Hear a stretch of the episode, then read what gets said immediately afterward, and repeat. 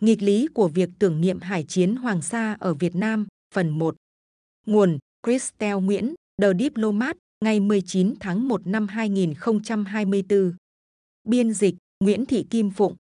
Bản quyền thuộc về dự án nghiên cứu quốc tế. Cuộc đụng độ này là một cột mốc quan trọng đối với tuyên bố chủ quyền của Hà Nội ở Biển Đông, nhưng việc kỷ niệm 50 năm trận chiến đòi hỏi phải thảo luận về chính phủ Việt Nam Cộng Hòa. Nghĩ cho cùng, mọi cuộc chiến tranh, phe nào thắng thì nhân dân đều bại. Đá ơi, Nguyễn Duy Đường Quốc Cường là một trong những diễn viên Trung Quốc nổi tiếng nhất tại Việt Nam. Ông đã thành danh nhờ các vai diễn nhân vật lịch sử trong các bộ phim cổ trang, vốn là dòng phim thống trị truyền hình Việt Nam vào cuối những năm 1990 và đầu những năm 2000. Vai diễn nổi bật nhất của ông có lẽ là vai quân sư Gia Cát Lượng trong tác phẩm kinh điển Tam Quốc Diễn Nghĩa, một biểu tượng của trí tuệ thời xưa trong văn hóa đại chúng Việt Nam. Tuy nhiên, khán giả Việt Nam ít ai biết rằng vai diễn đầu tay của ông lại là trong một bộ phim điện ảnh ra mắt năm 1976. Nam Hải Phong Vân, Bão Biển Đông, do xưởng phim quân sự duy nhất ở Trung Quốc sản xuất, mô tả lại hải chiến Hoàng Sa năm 1974 giữa Trung Quốc Đại Lục và Việt Nam Cộng Hòa. Đường Quốc Cường đã vào vai một ngư dân lạc quan và chăm chỉ, sống ở một quần đảo giàu tài nguyên mà tiếng Trung gọi là Tây Sa còn tiếng Việt gọi là Hoàng Sa. Nhân vật của ông đã chứng kiến sinh kế và gia đình của mình bị ảnh hưởng sau những đợt quấy rối liên tục của quân đội Việt Nam Cộng Hòa ở Biển Đông. Quyết tâm trả thù, ông trở thành thủ lĩnh của Hải quân Trung Quốc. Và thế là những ngư dân kiên cường, được rèn luyện bởi tinh thần cách mạng văn hóa và được truyền cảm hứng từ tài lãnh đạo của Mao Trạch Đông đã góp phần vào chiến thắng của Trung Quốc trước đội quân đế quốc do Tổng thống Việt Nam Cộng Hòa tham nhũng và hèn nhát Nguyễn Văn Thiệu gửi đến. Kịch bản của bộ phim được xây dựng theo phiên bản chính thức của Trung Quốc về trận hải chiến xảy ra vào ngày 19 và ngày 20 tháng 1 năm 1974, dù thật ra giao tranh đã diễn ra từ vài ngày trước đó, nhằm tranh giành quyền kiểm soát quần đảo lúc bấy giờ chưa có người ở. Phía Trung Quốc gọi trận chiến ngắn ngủi này là cuộc phản công tự vệ Tây Sa, trong khi người Việt gọi nó là hải chiến Hoàng Sa. Suốt nhiều năm, chính quyền Việt Nam chọn cách giữ im lặng về trận chiến và thậm chí còn ngăn chặn những nỗ lực quy mô lớn để tưởng nhớ những người lính đã hy sinh, những người đã chiến đấu thay mặt cho Việt Nam Cộng Hòa.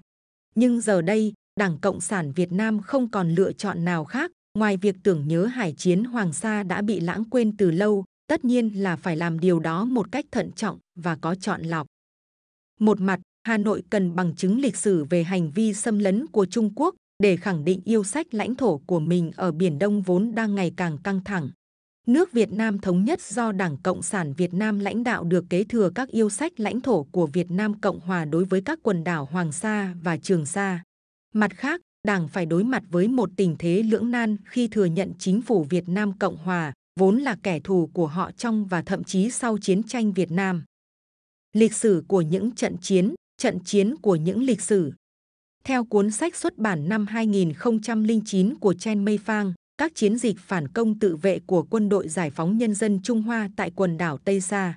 Mao Trạch Đông khi ở tuổi 80 đã đưa ra quyết định tham chiến cuối cùng của mình khi viết hai chữ đồng ý lên báo cáo của Chu Ân Lai, cáo buộc rằng Việt Nam Cộng Hòa bá quyền và bành trướng ở vùng lãnh hải của Trung Quốc. Sau đó, Mao giao trọng trách lại cho Diệp Kiếm Anh và Đặng Tiểu Bình, người vừa được phục chức sau cách mạng văn hóa. Trong trận chiến diễn ra sau đó, Trung Quốc đã nhanh chóng đánh bại quân đội Việt Nam Cộng Hòa, mà khi đó gần như đã bị các đồng minh bỏ rơi. Hơn 100 lính Việt Nam Cộng Hòa thiệt mạng hoặc bị thương, trong khi 48 người khác và một sĩ quan liên lạc Mỹ bị bắt giữ, so với 18 lính Trung Quốc thiệt mạng và 67 người khác bị thương. Trung Quốc đã rất tự hào khi giành chiến thắng trong trận chiến trên biển đầu tiên của mình. Kể từ đó, người Trung Quốc đã đến sinh sống ở khu vực này. Đảo Phú Lâm, đảo lớn nhất ở Hoàng Sa, hiện có dân số thường trú là 1.000 người. Nó cũng là nơi có thành phố Tam Sa, đơn vị hành chính mà Trung Quốc tuyên bố là đang kiểm soát tất cả các thực thể biển ở Biển Đông. Nhà sử học George Vết, tác giả cuốn Rút kiếm ở phương xa, những giấc mơ tan vỡ của Việt Nam Cộng Hòa, xuất bản năm 2021, cho biết rằng bất chấp những nỗ lực kéo dài nhiều năm của chính quyền Sài Gòn nhằm khẳng định chủ quyền đối với quần đảo Hoàng Sa, thì đây vẫn là một quần đảo rất khó bảo vệ. Vào thời điểm xảy ra xung đột, Việt Nam Cộng Hòa đã bố trí một lực lượng đồn trú nhỏ trên một hòn đảo và duy trì hoạt động tuần tra hải quân trong khu vực. Tàu Hải quân Việt Nam là những chiếc tàu cũ thời Thế chiến II do Mỹ cung cấp, nhưng quần đảo này rất khó tiếp tế và các máy bay chiến đấu F-5 gần như đã đạt đến giới hạn nhiên liệu khi bay từ sân bay Đà Nẵng đến Hoàng Sa. Vậy nên, dù Sài Gòn muốn kiểm soát quần đảo và đã cố gắng làm điều đó, thì họ vẫn gặp nhiều khó khăn, vết nói qua email. Mặt khác, Trung Quốc lại có thể đưa tàu đến gần quần đảo. Sau nhiều lần Trung Quốc hành động khiêu khích, trận hải chiến ngắn ngủi đã kết thúc với thất bại cho chính quyền Nam Việt. Khi đó, Việt Nam Cộng Hòa sắp sụp đổ đã bị bỏ mặc để tự thân vận động. Năm 1972, Tổng thống Mỹ Richard Nixon đã tới Bắc Kinh và bắt đầu quá trình bình thường hóa quan hệ với Cộng hòa Nhân dân Trung Hoa. Nhật Bản cũng có động thái tương tự, dù Tokyo vẫn tiếp tục ủng hộ Sài Gòn cho đến khi chế độ này sụp đổ năm 1975. Về phần mình, Pháp công nhận Trung Quốc và kêu gọi Mỹ rút quân khỏi Việt Nam. Sau khi ký kết Hiệp định Paris năm 1973, nhiều nước phương Tây bắt đầu hợp tác với chính quyền Việt Nam Dân Chủ Cộng Hòa, Bắc Việt. Đài Loan, một đồng minh của Nam Việt, không nêu rõ lập trường của mình đối với quần đảo Hoàng Sa.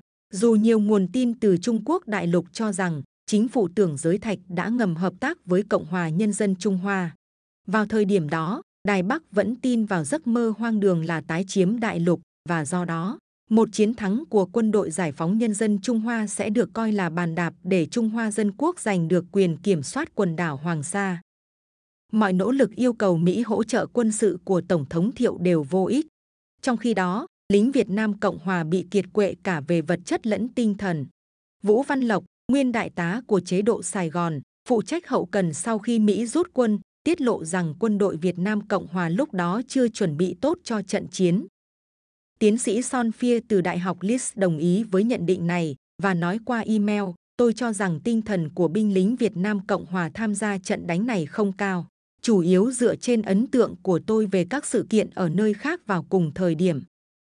Trong nỗ lực tuyệt vọng cuối cùng, Việt Nam Cộng Hòa đã phản đối tại Liên Hiệp Quốc, nhưng Trung Quốc, vốn có quyền phủ quyết tại Hội đồng Bảo an, nơi Bắc Kinh thay thế Đài Loan kể từ năm 1971, đã ngăn chặn mọi nỗ lực đưa vấn đề này ra bàn luận. Theo giáo sư Nguyễn Thị Hạnh của Học viện Ngoại giao Việt Nam, trong cuốn Xung đột biên giới Trung Việt xuất bản năm 2018, Liên Hiệp Quốc đã từ chối can thiệp vào cuộc xung đột giữa Trung Quốc và Việt Nam Cộng Hòa liên quan đến tranh chấp chủ quyền trên quần đảo Hoàng Sa vào tháng 1 năm 1974. Bắc Việt cũng không tham gia nỗ lực này, vốn diễn ra trong thời kỳ căng thẳng với Trung Quốc.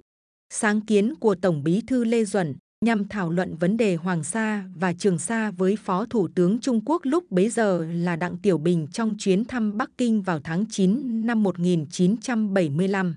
Sau khi Sài Gòn thất thủ, đã bị bác bỏ. Đặng nói rằng lập trường của mỗi nước đã rõ ràng. Năm 1977, chính phủ Việt Nam ra tuyên bố về lãnh hải, vùng tiếp giáp, vùng đặc quyền kinh tế và thềm lục địa. Trong đó khẳng định quần đảo Trường Sa và Hoàng Sa là một bộ phận không thể tách rời của lãnh thổ Việt Nam. Anh hùng hay kẻ thù? Thất bại trong hải chiến Hoàng Sa mâu thuẫn với quan điểm chính thức ở Việt Nam rằng họ đã giành chiến thắng trong nhiều trận chiến khác nhau, chủ yếu là chống lại Trung Quốc.